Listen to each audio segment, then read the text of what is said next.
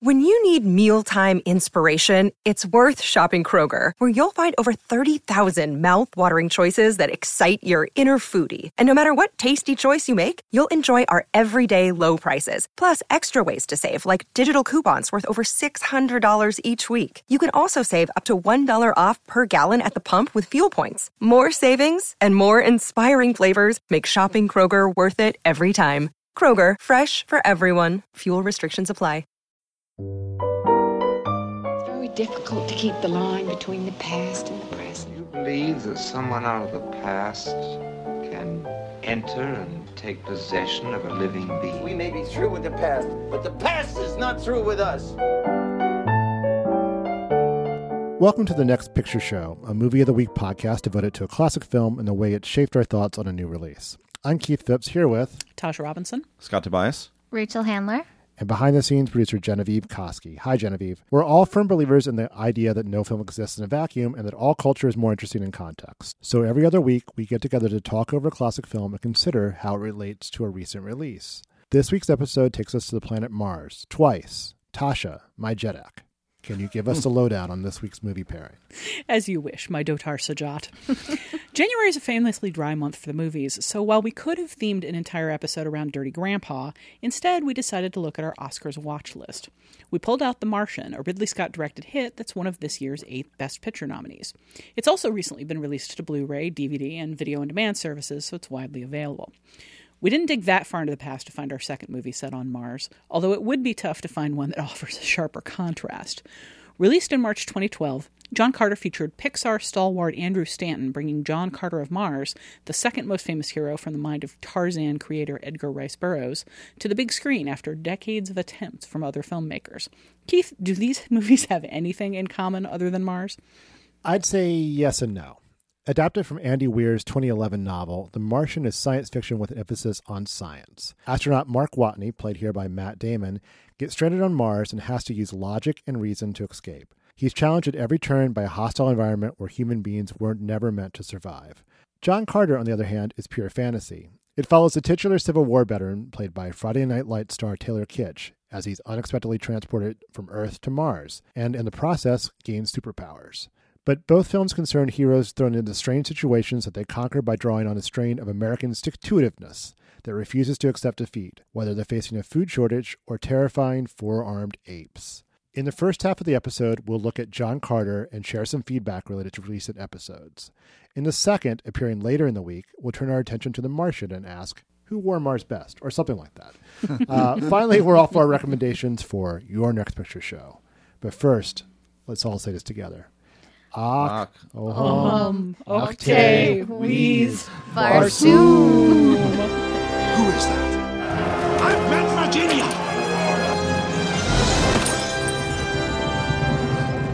Beg your pardon. If you kindly just stand behind me, this might get dangerous.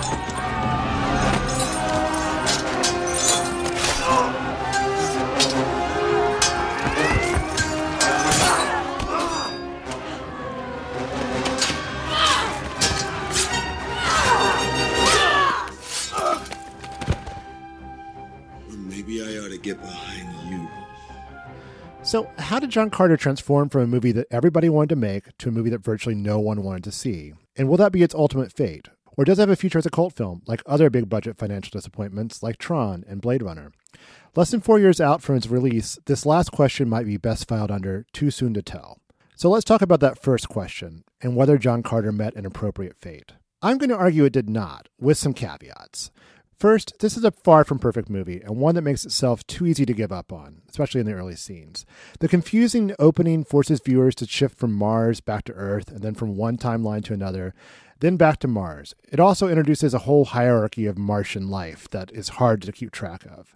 But those who stick with it will be rewarded, and a smoother running version of John Carter would risk being less true to Burroughs' creation. And honoring the source material clearly matters to Stanton and his co screenwriters, Mark Andrews, another Pixar creator, and Michael Chabon, a Pulitzer Prize winning novelist who has long championed the virtues of the sort of early 20th century pulp fiction that made Burroughs famous. So we get Burroughs' complicated Martian or Barsoomian mythology with its Tharks and its Therns, translated to the big screen more or less intact. Stanton had the advantage of drawing on CGI technology that wasn't available to other filmmakers just a few years earlier. Bob Clampett, the animator, tried to do a version that would have even predated Snow White and the Seven Dwarfs as the first animated feature film. That didn't happen. This century, directors Robert Rodriguez, Jon Favreau, and Sky Captain and the World of Tomorrow's Kerry Conran all took cracks at it before it went to Stanton, a longtime John Carter fan. And Stanton makes sense, because after a certain point, John Carter is as much an animated film as it is a live action one. And for me, it's in these later sections that the film really comes to life. The film's release was, in theory at least, perfectly timed in other ways as well. John Carter hit theaters almost exactly 100 years after the All Story magazine published the first serialized chunk of what would become the first John Carter novel, A Princess of Mars. In that 100 years, the Carter stories have influenced virtually every branch of fantastic literature, from superhero stories to Star Trek to Star Wars to Avatar, which by James Cameron's own admission was basically a John Carter tale at heart. Turning it into a big screen adventure was simply completing a circle, and I think Burroughs would have recognized this Mars as his own. Yet that's also part of the problem. As fun as it is to see this world brought to the screen, I think the best parts of John Carter are those that try to dig beneath the surface of Burroughs' creation. I'm talking about the combat scene that flashes back to Carter's own wartime experiences and the loss he sustained as part of the Civil War. Or Lynn Collins' characterization of Dejah Thoris, which reveals an appropriately 21st century feistiness and independence. That's not even mentioning some of the unfortunate elements that survived. Burroughs was a fan of eugenics, and as in Tarzan's Africa, there's a sense here that Carter triumphs in part because it's the fate of superior breeding to overcome savage brutes and decadent tricksters. So we're left with a misshapen, largely unloved film, but one I think is still too interesting to ignore. Stanton's love of the material is too evident and the world too rich and the images too striking. Let me conclude with this question Is anyone with me? Kind of. Kind of. sort of. yeah. But, but, even you have mixed feelings about I, I, have mixed feelings about it. I mean, I've, I have affection, affection for this movie. Uh, like I said, I, I think the second half it won me over in a way the first half I was ready to give up on it. And that was my experience. The first time watching this on the big screen and, and most recently watching it on my iPad. It's like, mm-hmm. wait, wait, what did I sign on for again? But by the end I was I was enjoying it again. So that was that was kind of my take on it. Rachel, you, what was yours? Well, I had really low expectations for this movie. Right. Um, I mean, this isn't really my genre that I would prefer. And you guys, when we talked about it uh, a few weeks ago, there was a sort of consensus that I wouldn't enjoy it.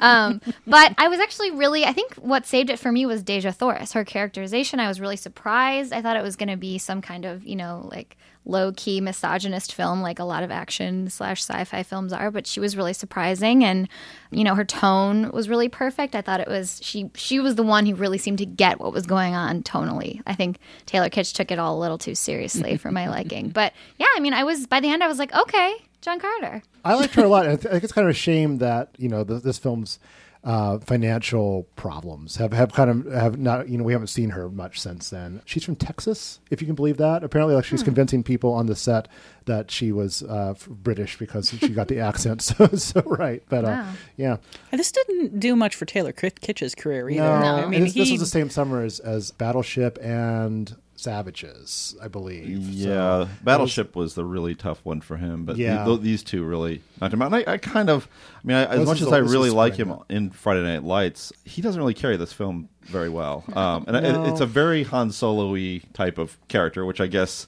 uh, as you say, a lot of that Star Wars and a lot of those types of heroes are rooted in in, in Burroughs. But uh, yeah, he doesn't really. It, it's a big problem. And I think that I think that the two big problems with the movie are him and you know the fact that it maybe does feel inclined to stick to the source material when it comes to the beginning of that movie because good lord does it take forever to get into this thing i mean i mean consider like we start with a confusing explanation of the fight between zodanga and helium I almost mm-hmm. right. it off right okay there. yeah okay and their leaders, uh, Tardos and Sab Than. Um, and then and then we get a glimpse of some weapon that will give Zodanga control over the planet. Then we go from there to a framing story, a second framing story with Edgar Burroughs learning about his dead uncle uh, through his diary.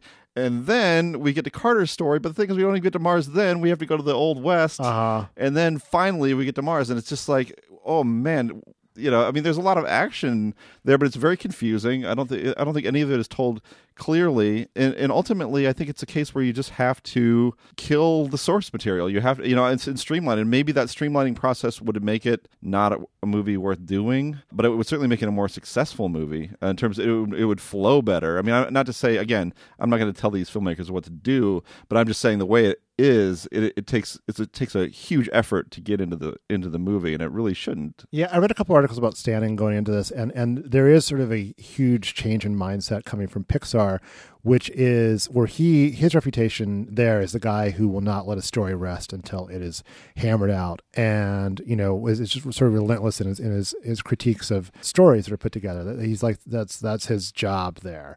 And they also had the benefit of just be, being able to not really start until things are perfect. And that's that it is a transition into the live action. You know you don't really get that. You can also with with pixar you, and they have many times thrown out huge chunks and started over again mm-hmm. which you can't really do with a live action film like this where you have to do pre-production if nothing else you have to start building sets and costumes and stuff like you know months and months in advance so there's sort of i think there was sort of a learning curve that kind of got the better of him in some in some senses because you know for a guy who is story first, the the story doesn't really kick in until about halfway through the movie. I mean, it's a big gamble. It's a gamble that thinks that, that audience is going to is going to connect to, to it and follow it through. And if you've been living with the story for a long time, all of this mythology is clearer to you than it's going to be to an audience that you're trying to communicate it to. So so maybe that was part of the problem as well. And the part of the problem also is like people will read John Carter now, but it's a much you know he's always Burroughs' second most famous creation and almost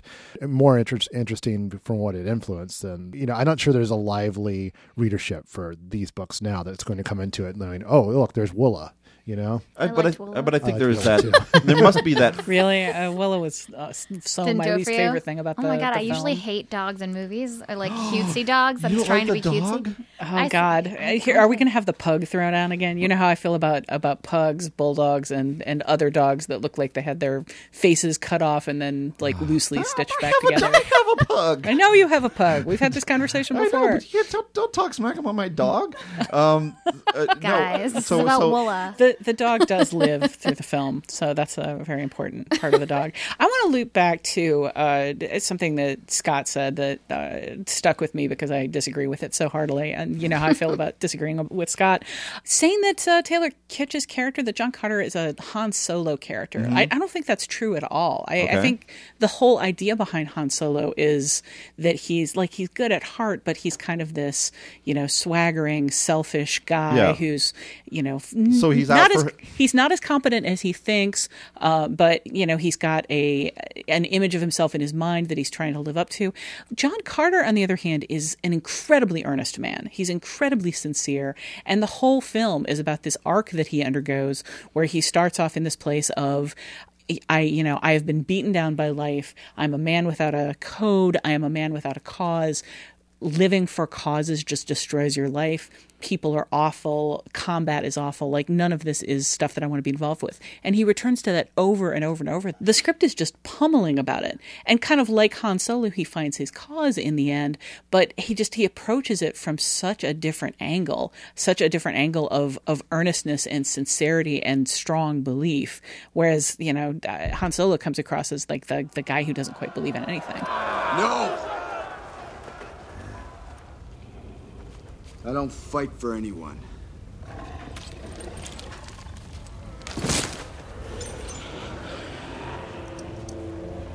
Virginia, reject this honor, and I cannot guarantee the safety of your red girl.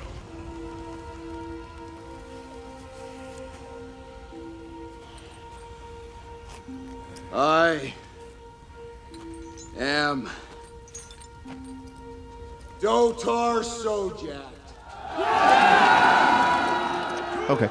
Yes. No. No. No. That, that, that, he is. The, well, I mean, okay. You know, these are two characters who are out for themselves, who who are not committed to any, who have no higher allegiance. They're reluctant heroes. I mean, John, John Carter is a Confederate hero with no interest in the Confederacy or in being a hero. The arc for both characters in both films is about just getting them engaged in the fight for cos- cosmic justice. And I, I, think there's kind of a, a, a, rebel aspect to both both characters. I think I think they're very very similar. I don't mm-hmm. really see a huge amount of light between them. That's what they really should have called this called this film Cosmic Justice. That would have everybody goes on and on about how the the title was what killed the film, which I just find incredible. That's silly. But uh, you know, it if that kind of a dumb title though. Eh, it's kind of a boring title, but Right. whatever. Uh, You know, Cosmic Justice would have packed them in the door. Yeah. Yes, absolutely. John Carter. The name John Carter did not kill the movie. I don't think. It was John Carter of Mars, and, and the, the Right. changing it was a concession because there's a fear that, that women would be turned off by having of Mars, and it, and then also Mars needs moms. It just flopped, so there was sort of like me, you know, in the typical Hollywood way. women it's are like, from Venus. Well, yeah. There's also the typical Hollywood thing, like, well, the last thing with Mars in the title flopped, so obviously it was the Oh my title, you know. So How did people don't end like Mars anymore. How did we end up with the title The Martian and not they didn't just leave it at, at the because they thought that would be like the most accessible and wouldn't turn anybody off. yeah, it's silliness. I can see how John Carter and Han Solo have very similar arcs in terms of finding a cause. I just think that they're radically different characters. And I think that this movie might have been more enjoyable and more accessible if he'd been a little bit less of a stiff, basically. Well, if it'd that's, been a that's little Taylor Kitsch's Yeah. problem. I think. I don't think it's. I don't actually think it's a difference in terms of characters. I think it's a difference in terms of just sheer, you know, charisma and the ability to to, to carry a film like this. I think it is. A, he is a. He's a very boring actor in this film, and and, it, and it, it, it hurts. It hurts the movie. I saw that more the second time around Yeah. than I did the first time, and I, I always saw him sort of like neither negative nor positive, and, and I can see. I was I was kind of think who might be better in this role, who could con- convey a little more personality. I guess is the right thing. It's, it's yeah, but the question is who's got more personality and looks this good in like a couple of rags and a a belt. diaper. Yeah. Because this movie really is kind of starring Taylor. Taylor I almost said Taylor Swift's. That would Taylor be an Kitsch's interesting movie. no, well, well, How are her abs? I don't know. I've never Great. checked them out. She, I think how great. how does she look in a in a like half in a half couple of pieces of leather? Yeah. Oh, that's, that's a I'll good get point. back to you. When when we get when we get to uh, who wore Mars better, we definitely have to refer to that as like the leather sarong. You know, one of the greatest scenes in the movie is where the Tharks grab his arms and just like shove him into this like He-Man uh, leather cross brace thing. Yeah. they're just like, this is what you need to be wearing. It's like this is all you have. alien green four-armed Tom and Lorenzo. Just like this is what you need for the red carpet is Right. a couple of leather bandoliers Yep. and a whole bunch of other stuff that he immediately takes off. The style in this film is very odd. what, I mean, wh- who who are we looking for in dream casting wise for beefy charisma these days? Chris Hemsworth. Pratt is kind of the, Chris kind of the Pratt, go-to. yeah. People named Yeah. Chris. Yeah, well, and, and Any of the Chris's, yeah. that's right. Channing Hemsworth, Tatum. Kardashian. Channing Tatum actually would have been pretty good. I Yeah. Oh, yeah. Oh, he would have been Yeah. perfect. No, the- He's got the of those women. swagger. Yeah. Yeah. He's also he just comes across, especially these days, as a, like a dude that has a sense of humor about Yeah. walking around wearing nearly nothing. Yeah, Chris Yeah. Pratt would have been great too. Th- th- those, those two would have carried the film. Just it would have been they would have been different films. Could could we have both of them? Could we have Chris Pratt in the Dejah Thoris role? Because that also would be a very different movie. Oh my god, I would love that movie. All of the women who were previously turned off by Mars being in the title would have flocked back in the door. A gay love story on Mars. That's what they could have called it. And John Carter and his gay lover of Mars.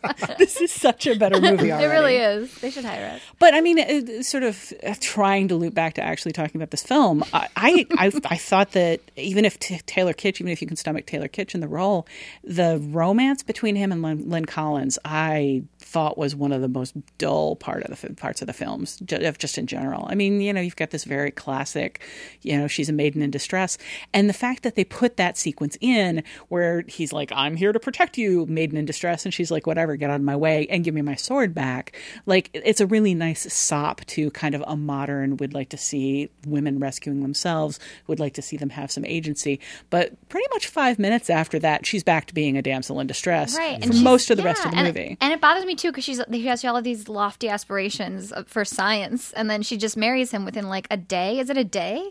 And I just thought that was absurd. That really Yeah, struck it's, me. it's I think a case of the source material kind of reject, rejecting the the, uh, the the organs that have been grafted onto it. In some yeah, ways, and that's you know? that's something I want to get into in the in the forum is uh, source material. So I don't I don't want to exhaust that one, but yeah, there is a degree to which she's about eight different characters in this movie, and only a couple of them are interesting, and not not many of them go very well with what he's what he's performing. So I want to loop back to why this movie perhaps did not catch on, but I also want to I don't want to just accentuate the negative here. Let's talk about what yeah, I think we did like did. about it. I think we all kind of liked it. Yeah, I mean, it doesn't sound it doesn't sound like it, but a lot of it is the production design and and and the way after a while this world kind of kind of is really kind of quite immersive, and there's so much work that has gone into making you know this world come to life and its and its inhabitants. And you know I like Woola. I like the I think the Tharks are but cool. you love dogs. Yeah well that's true.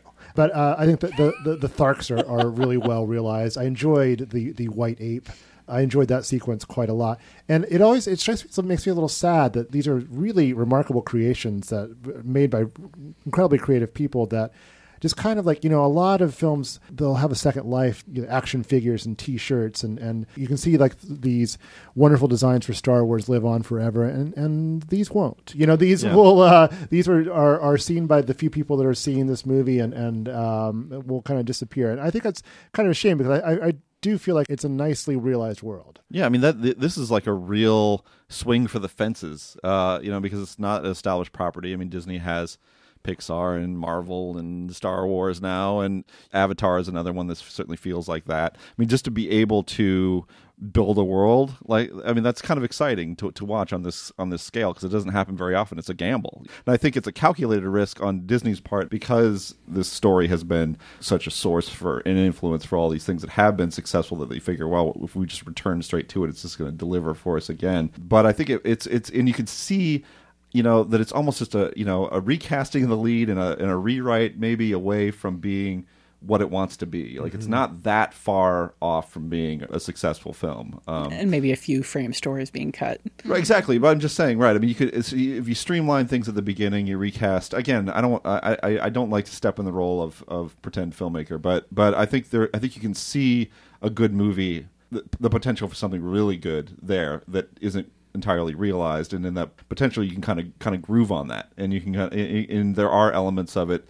The, the dog, which I really enjoyed, but uh, but your dogs. the dog and the and the and the and the four armed apes and all these things. Um, you know that they are once you get past that all those framing stories and really get on the planet and get into the, all the intrigue that's going on there and all the creatures and different elements of that world. It is immersive and transporting and all those things that you want a science fiction adventure to be. So it's it's a nearer miss than I think people give it credit for. I mean, this movie kind of arrived doomed. There yeah. was uh, a lot of negative press around it. It was very expensive, inexperienced director. I mean, knives were kind of out. There's a there's a Vulture article from 2012 after it came out by Claude Brodesser-Akner called The Inside Story of Why John Carter Was Doomed by its first trailer.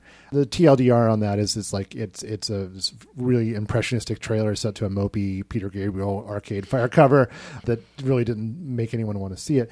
But there's also this to me was sort of the most insightful line in that because the Barsoom books were so influential to cinema's greatest sci-fi auteurs, just about everything in it had already been plundered and reused by other hits. And as a result, the more that was revealed of John Carter, the more derivative it looked, even if its source had originated these ideas. I thought that was really interesting that this has already been kind of kind of uh, mined for parts over the years, uh, so much that, that it looked like it was imitating its imitators. Do you, do you think there's anything to that that might be part of the problem with with uh, public being being uh, a little cool to this? Because this was a this was a case where the tracking numbers for it actually dropped closer to release, which which meant that the more people knew about it, the less they wanted to see it. I think the film's reputation hurt it more than the contents because I think not enough people saw the contents to to make those decisions. I mean, when I watched it, and especially rewatching it, the scene in the arena with the white apes feels so much like the arena scene from Attack of the Clones. The politics, especially with the Therns, feels so much like something out of Dune, and the way they behave uh, feels like something out of. and David Lynch's Dune is not a movie that you really want to be uh, following up. So much of this feels like Star Wars, and it kind of has that like Guardians of the the Galaxy feel of like trying to create a really complicated old world spontaneously all at once. But, you know, it doesn't do it as fleetly as Guardians, which obviously came later. But going back and watching it, it's hard not to compare it to that and see sort of that that feeling of we're trying to throw all of these different races and species and politics at you at once, and we're not doing it as well or with as much humor.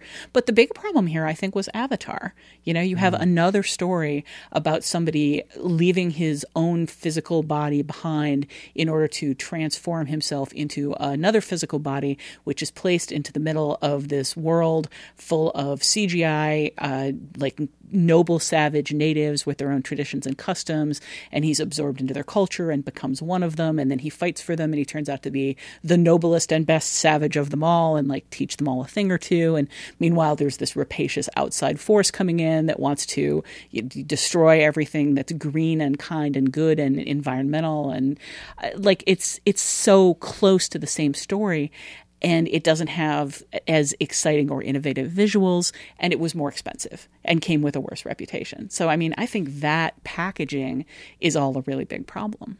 I totally agree, Tasha um, yeah, I mean, I, I felt it, it, definitely felt like deja vu and not a not a good way, um, which is un- unfortunate again, since, since this was supposed to be the, the the wellspring rather than rather than the retread. Um, but I was a case too where it just it, it was so DOA. You know, it felt like the narrative for the film's failure had been written, in that just seeing the movie or not seeing the movie was just going to confirm that pre-written narrative, which I which I hate, which is the thing I hate about yeah, hype culture. Agreed. I really, um, really you know, agree. Like I, I, would like to give this movie a chance because it had a lot of talented people behind it, and uh, it's it can be deflating the way the culture kind of swallows things up before they actually experience them. People so, just so like the, they oh. sharpen their knives when they smell blood in the water, then when they smell failure. And the glee that people seemed to greet the idea of hating this movie with. I whenever I see that, it just it it sickens me. Like if the movie turns out to be terrible, if if people see it and word of mouth is that it's terrible, that's one thing. But I don't know. I just saw uh, the finest hours, and I have kind of mixed feelings on it. But overall, I liked it. And I look online and I see people just like, oh, from the trailer, this looks terrible. This is going to be a wreck. Everybody's going to hate this movie. It's going to make no money. And it's like people get so eager to see something fail. I don't understand that.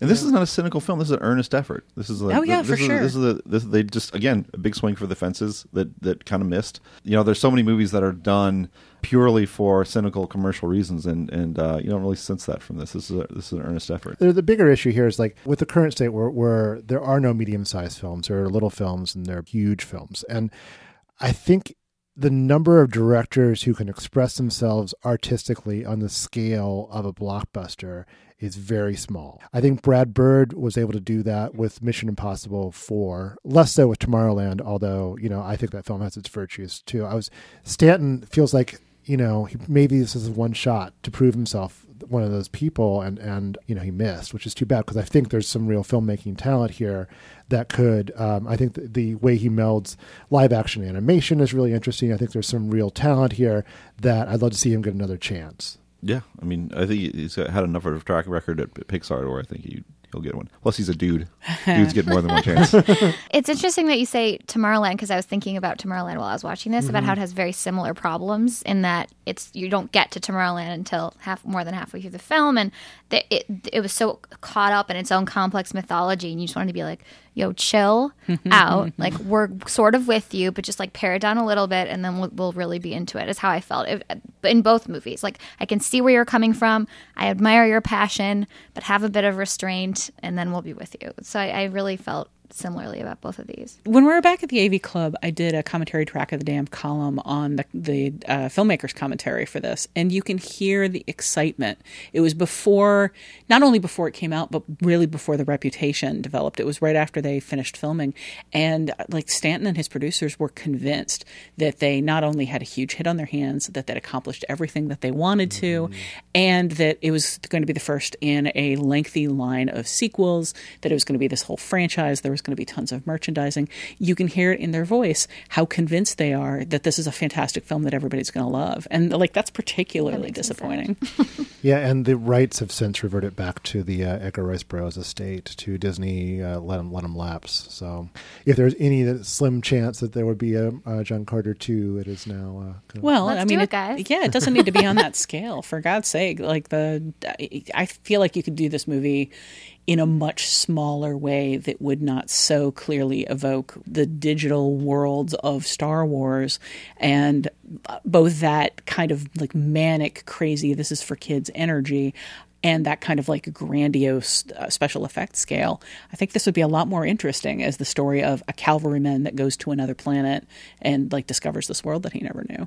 I have actually a question for the group because I don't know if I have an answer, but maybe you all do. Uh, what What about Mars in this movie? Like, what is Mars in this, and what what relation does it have with the planet that we know? And how is the idea of Mars evoked in this movie? I mean, it's this bizarro like blend of kind of the cowboys and Indians culture that John Carter came out of. I mean, the Tharks are basically Native Americans. You know, they live off the land. They uh, have a complicated culture of their own. Um, they're very self sufficient.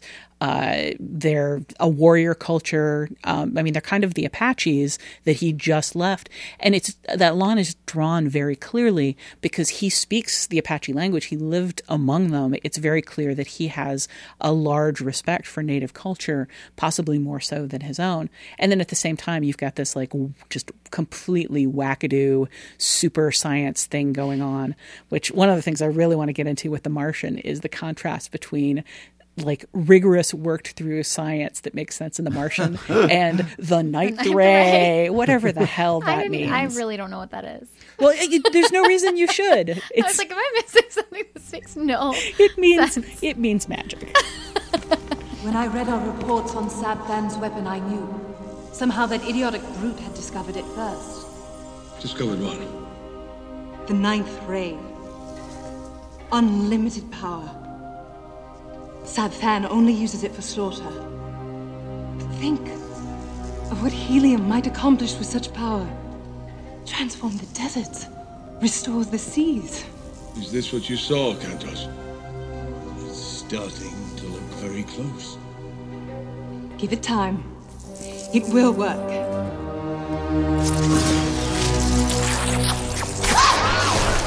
I mean, love is the seventh wave and the fifth element. Uh, by the time you get up to the ninth ray, I don't right. even know. Oh yeah, and then there's the spider cave of gold. Oh, yeah. The spider cave, the uh, evil spider cave. I like that though. I mean, I like having these weird, fantastical elements that are in there. And I guess Mars just because it isn't Earth.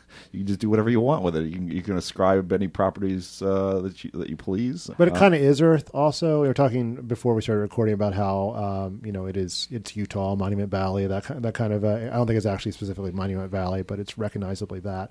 But it's kind of interesting, like you know, tinted, dressed up uh, version of, of, the American West, which is kind of what the the books are too, in a way. It's sort of like, what if you know there were medieval kingdoms and Native Americans and all this stuff on Mars. It's it, you know it, it is is transplanting some familiar elements uh, to the to Mars. I mean, it's kind of the thing that you so often see in like comedies about Hollywood, where you see the backlot where you've got like inevitably two Roman soldiers wandering around, going to one soundstage, and like two nuns and two astronauts, and then like a whole gaggle of African tribesmen all just sort of crossing paths, and it's meant to evoke here's the magic of Hollywood. Okay, so here's the magic of Hollywood, where you have cowboys and Indians and people with magic zappy blue armband and swords and swords. You don't even need the swords, but you have them. I don't. well, yeah, that's. I mean, they they have all of the weapons all of the time. Right. Swords and bolos and pirate ships. pirate fly. ships that fly right. with with actual feathers on their pretty pretty wings. But it occurs to me now that the look of Mars gives you that easy segue, really, from where John mm-hmm. Carter is right before he transfers over. That the that the worlds are not uh, so dissimilar, at least you know, at least uh, topographically, and and it makes me think too about just like what the what the intended vision was for the opening, which is in the structure of it, which would be almost like the Grand Budapest Hotel, which is you know a movie that is just like a Swiss watch. You know the mechanics of that.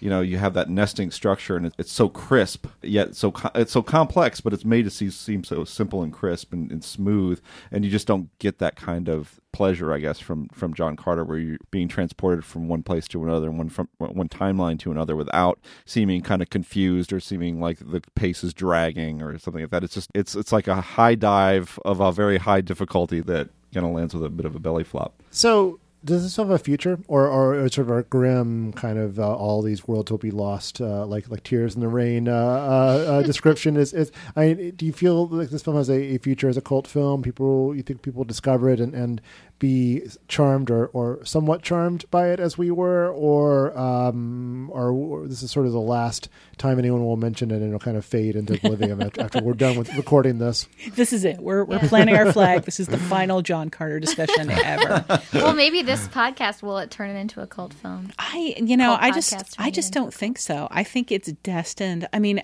Avatar, so much has been written about how little impact Avatar made long term, and maybe the sequels will kind of bring it back out to light. Postponed indefinitely. I found out the most. I find out the most interesting things recording this podcast because the last news I saw was uh, a couple weeks ago when they said, "All right, here are the definitive dates." So I guess maybe he looked at his calendar and realized he had a conflict for that date. well, when and if they ever happen, it's possible that they'll bring the film more to light. But I, I just feel like basically from the Phantom Menace onward, I feel like we've entered this world of gigantic visual spectacle blockbusters that are so based around special effects and big action sequences that that's all that people remember and it's all going to be just a kind of a gigantic blur.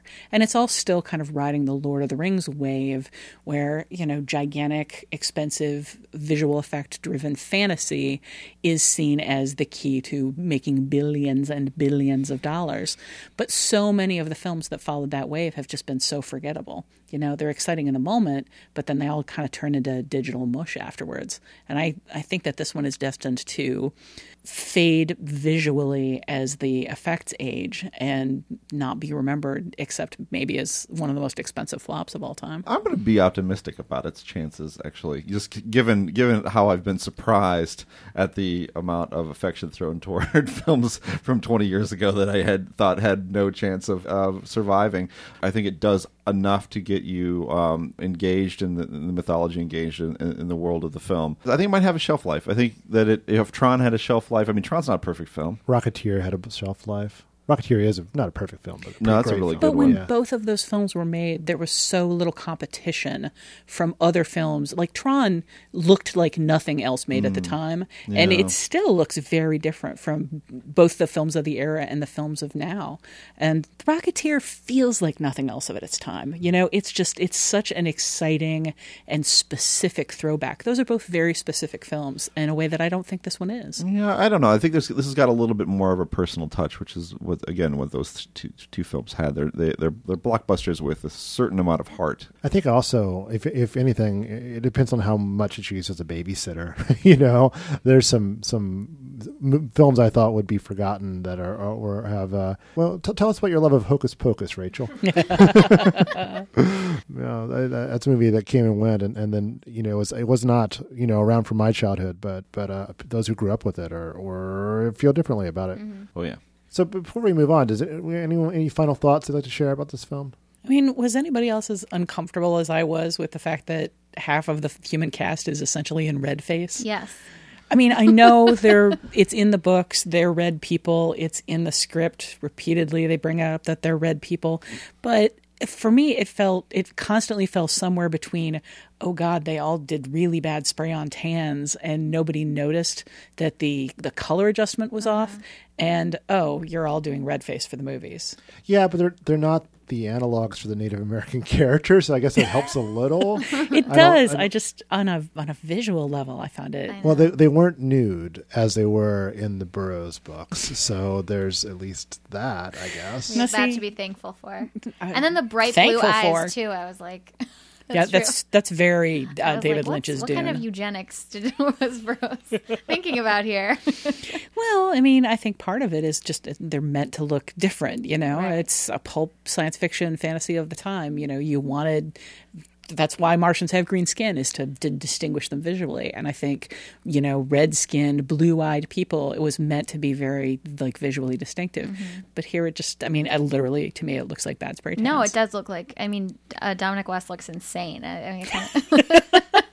Speaking of Dominic West, where is he in this movie? Like he's it, great. I don't know why they don't use him. Is, is, there another twenty minutes of this film that ended yeah. up on the cutting room floor where he gets to talk? He's fun, and so is the uh, I forget the name of the Martian who kind of rushes in to rescue John Carter. Oh, her like hand yeah, Gaiden. yeah, yeah, exactly. He's he was a lot of fun too, and, and I loved we, him too. We yeah. see more of him in the, in the sequels, I guess. But yeah, but he just kind of comes out of nowhere and is like, he's like, "Hi, I'm Han Solo. Yes, you're two hours into the movie, but here I am. I yeah. finally showed up." And I know that's a major character in, in the Barsoom stuff, but but it's been a while since I read Princess of Mars, so I. You didn't reread the entire Mars series? No, I, no, and, and, I was I find just about everything about Edgar Rice Burroughs uh, really interesting, except for actually reading Edgar Rice Burroughs, which is I find kind of a chore, frankly. So um, yeah. He was really busy know. watching the tomb of his uncle. That's right. uh, Man. So before closing out the first half of this week's show, we'd like to share some listener feedback, starting with this voicemail with a recommendation of a film I'd never heard of before, inspired by our Who's Afraid of Virginia Woolf episode. Hey there, Next Picture Pod. This is Liam Billingham. I'm a big fan. Enjoyed the episode on Who's Afraid of Virginia Woolf. Looking forward to the episode on 45 years. I wanted to recommend a film to you guys. You may already know it, but it's called The Ear. It was made in the in Czechoslovakia in 1970. Um, it wasn't released until 1989, and the reason I'm recommending it is because it is a film about a couple who is maybe or maybe not unhappily married, coming home from a dinner party. Um, the husband is a senior official of the Prague uh, ruling communist regime, and his wife. Um, they come home from a party and they notice that their home's been broken into and they're being watched and surveilled. And it's a really interesting film. It's kind of like matching Who's Afraid of Virginia Woolf with like a Harold Pinter play. Um, and it has some really interesting point of view shots from the party and it flashes back and forth in time. It's really, really interesting. I believe it's on Hulu. You should check it out. It would be an interesting counterpoint to Who's Afraid of Virginia Woolf. We also received this off topic but still welcome recommendation from a listener named Gray in North Carolina. Rachel, would you share it with us? Sure. Gray writes One of my favorite memories concerning the Dissolves movie of the week was the week Spirited Away was featured, one of my all time favorites. I remember Tasha chiming in on the discussion and know the affinity she has for Miyazaki and the sort of late great Studio Ghibli. Now, with that in mind, GKIDS will be distributing Isao Takahata's highly acclaimed 1991 drama Only Yesterday for American audiences for the first time ever in February. While it isn't a new release technically, I think a show discussing Ghibli history, Miyazaki and Takahata's relationship, as well as the wonderful film in general, will be an excellent subject. Thanks for the recommendation, Gray. Not sure we'll be doing this in the immediate future, but it's a great idea. Tasha, what do you think? Um, I think that possibly nobody else in the room is as into that idea as I am. I have to say, I suspect Gray is a bigger fan of Only Yesterday than I am. I it's not one of my favorites from the studio, and Takahata I've always found a little more elusive than Miyazaki. Like Miyazaki wears his themes on his sleeve so clearly. I feel like I probably need to sit down and watch Takahata's films back to back and try to get a, a better sense for what he's doing because Miyazaki Miyazaki has always been the one who kind of follows his heart and does these very specific stories about joy and wonder and emotion. And Takahata's always been the technical experimenter, the person who tries something new every time out. And I think as a result, I have much less of an idea of kind of how that would work in terms of, of comparing his films. I think it's a really interesting idea, but I think it would both, mostly be me talking and waving my hands a lot while Rachel looks at me with that exact expression. you should give Gray a call. we just need to sit down and talk over the phone about how I feel about uh, how I feel about Ghibli. Well, as always, we appreciate when our listeners share their thoughts and their recommendations. To reach us, you can leave a short voicemail at 773 234 9730 or email us at comments at nextpictureshow.net. We may feature a response on a future episode or post it on our website.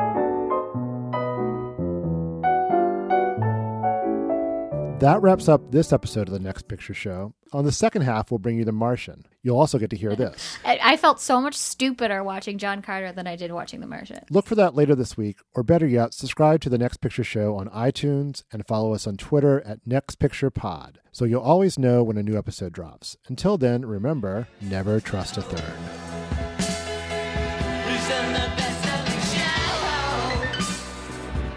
Is there life?